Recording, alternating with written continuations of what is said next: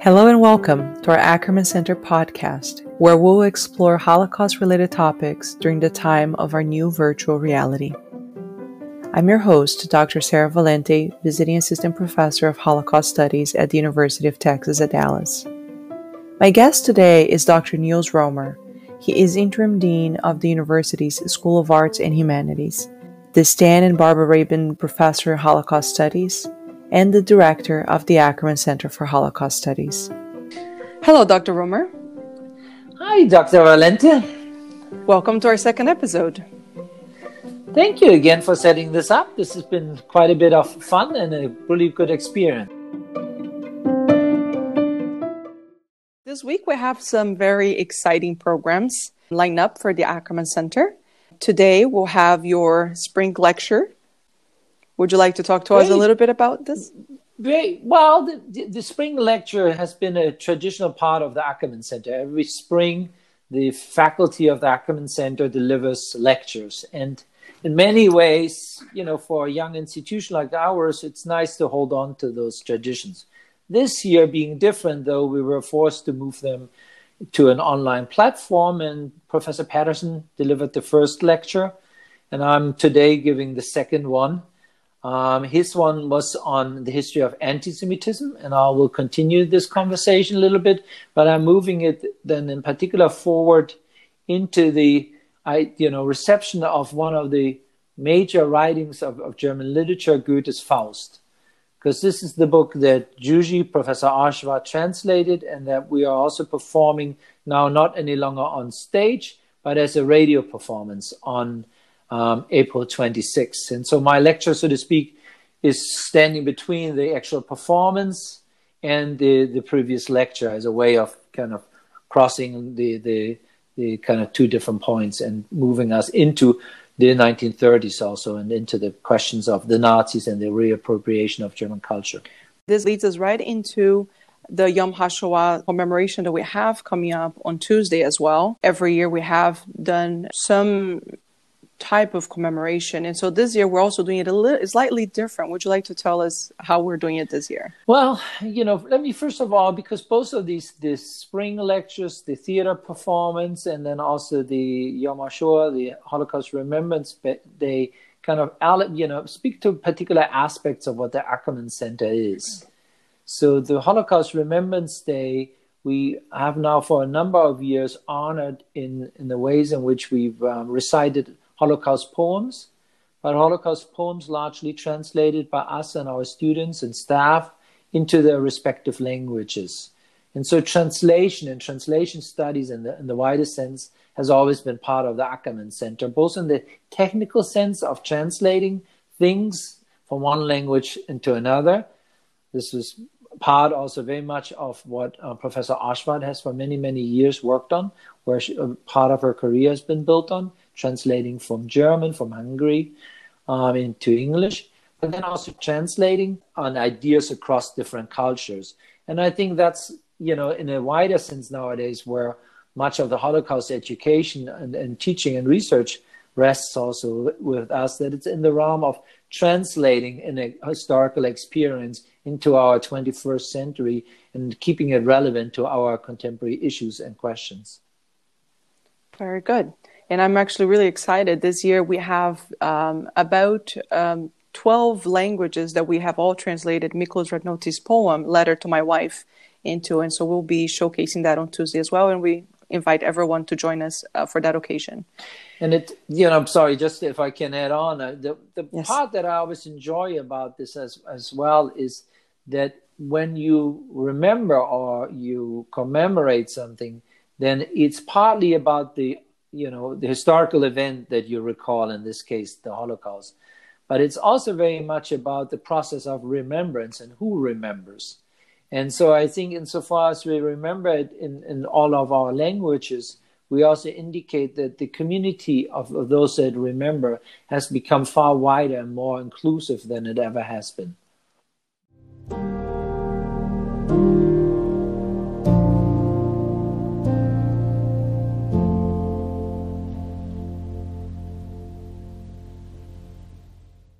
And so now we should start moving into the direction of the PBS series World on Fire. The second episode, uh, very quickly, is bringing us to a month into the war in Warsaw. The city is completely destroyed. We see our individual characters that we're following. One is looking for news, the other is trying to find a way. Kasia herself is literally caught up between fire as the Germans are overtaking Warsaw. And we see this incredible speed of change that these things are happening, how it's happening. And, and very quickly, over almost overnight, we see the life and grief and death and all of these things are really turning the world upside down for these individual citizens of, of Poland at this moment. And I think that as we are watching the first episode and now the second episode, as the viewers, we're thrown into 1939, right? We see that's the moment where it starts. But I think it would be interesting to address the historical moments that actually precede this moment, the early years. How is it that we get to this point in 1939? You know, it, is obviously always a kind of curious question. At which point do you actually start to tell the story? Where does the story actually begin? So, where respectively does the story of the Second World War begin? And then we have to consider who tells the story. So this is initially a British production um, that is produced, you know, initially for the British audiences slash also for the Americans. So quite tellingly, it really starts quite late in a way. It starts really as Europe is descending into war on just on the cusp of Germany's attack on Poland, while everything that preceded it is left out and those are the things that, that in our minds obviously are really significant. So for starters, you can highlight the collapse of the Weimar Republic, Hitler coming to power in 1933. Then you could highlight the various stages and the anti-Jewish policies and measures and forms of intimidation and harassment that are culminating in the November pogrom or the Night of Broken Glasses in 1938 and the physical violence and the kind of mass migration that goes along with it.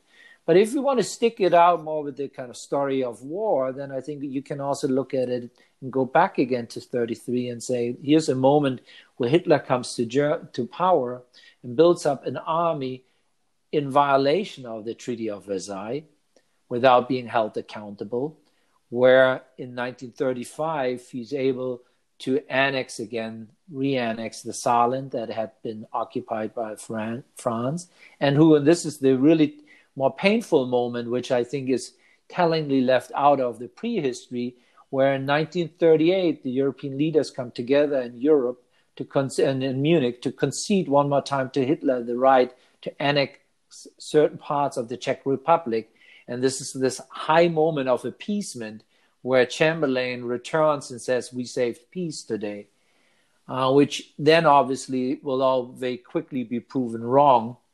But it's tellingly left out of their movie because to this day, this is a painful memory in many ways. And the question remains whether maybe more could have been done if the Allies would have confronted earlier on more decisively Hitler Germany, whether that would have you know, made it more difficult for Hitler to build up this power and momentum. So therefore, what, by what it's left out, there's also quite a bit of conflict left out, a potential conflict.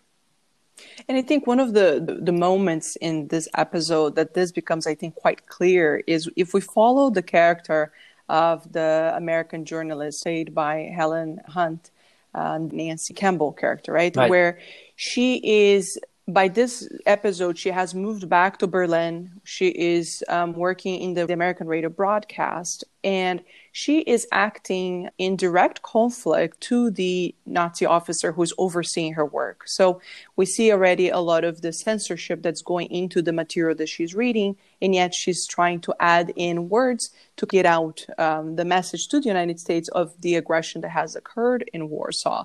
And at that moment, she confronts him and she says, The world will know about this, um, the treatment of the Jews as it's happening. And then he very simply puts it and he says, the Jewish question is a matter of national security.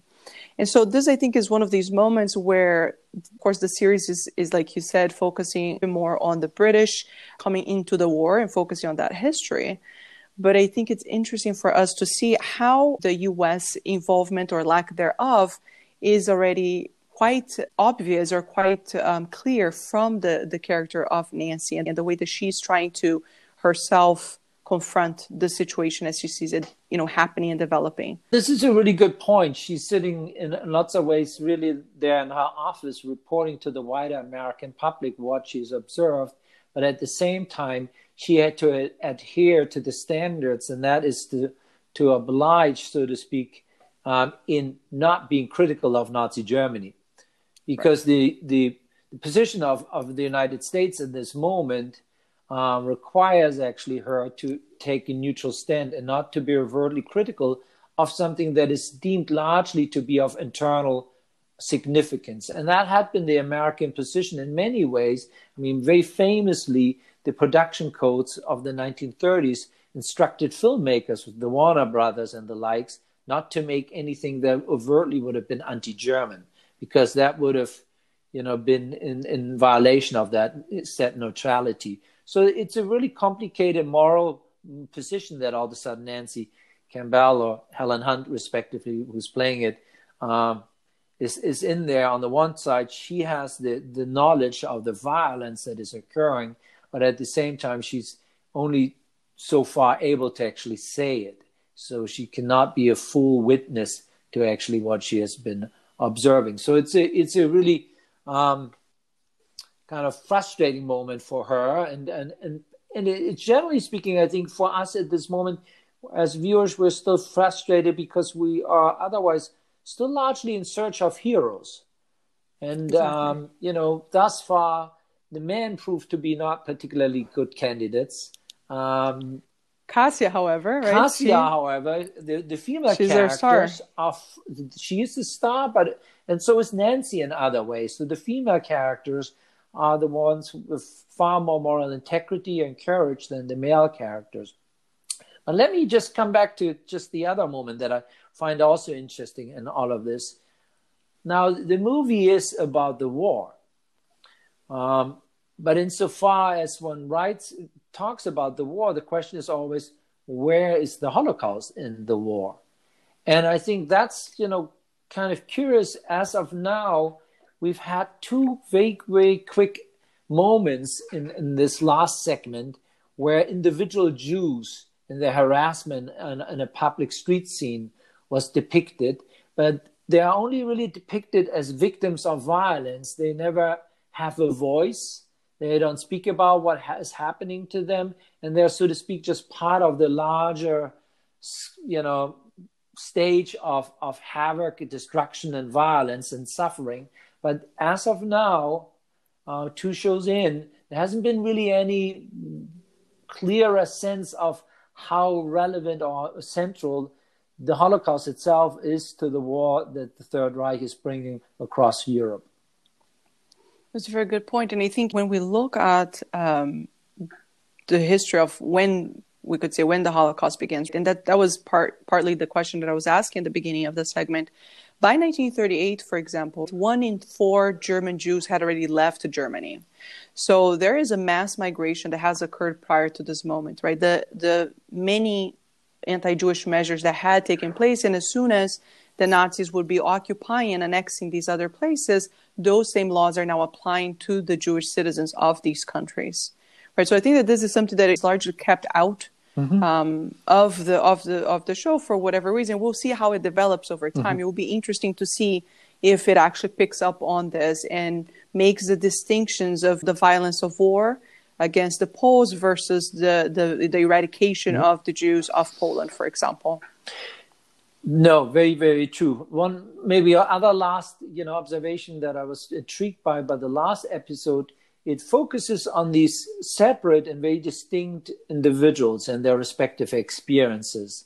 But insofar as the kind of camera is forced into the back and forth of, you know, Warsaw, Berlin, um, and then Manchester, it has to kind of, you know, relate these events to these individual stories to each other. And I thought in episode two, the camera was brilliantly sometimes blurring the differences insofar as the color coding on both sides seemed to almost be the same, so that the stories were bleeding more into each other. They were both distinct, but also part of a larger, bigger story. And I thought, how brilliantly a camera can do this and how difficult it would be for us in our historical you know narratives to convey how these lines of distinct experiences and similarities can kind of be so fluid um, so i thought that was just a really clever touch in terms of how the camera handled those and then there will be a more again tonight at 8 p.m um, the third episode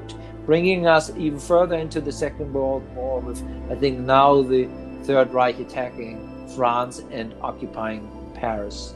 Another big uh, moment in the opening part of the Second World War. Thank you, Dr. Roemer. Thank you, Dr. Valente. Thank you very much again for setting this up. We look forward to next week. Bye bye. Bye.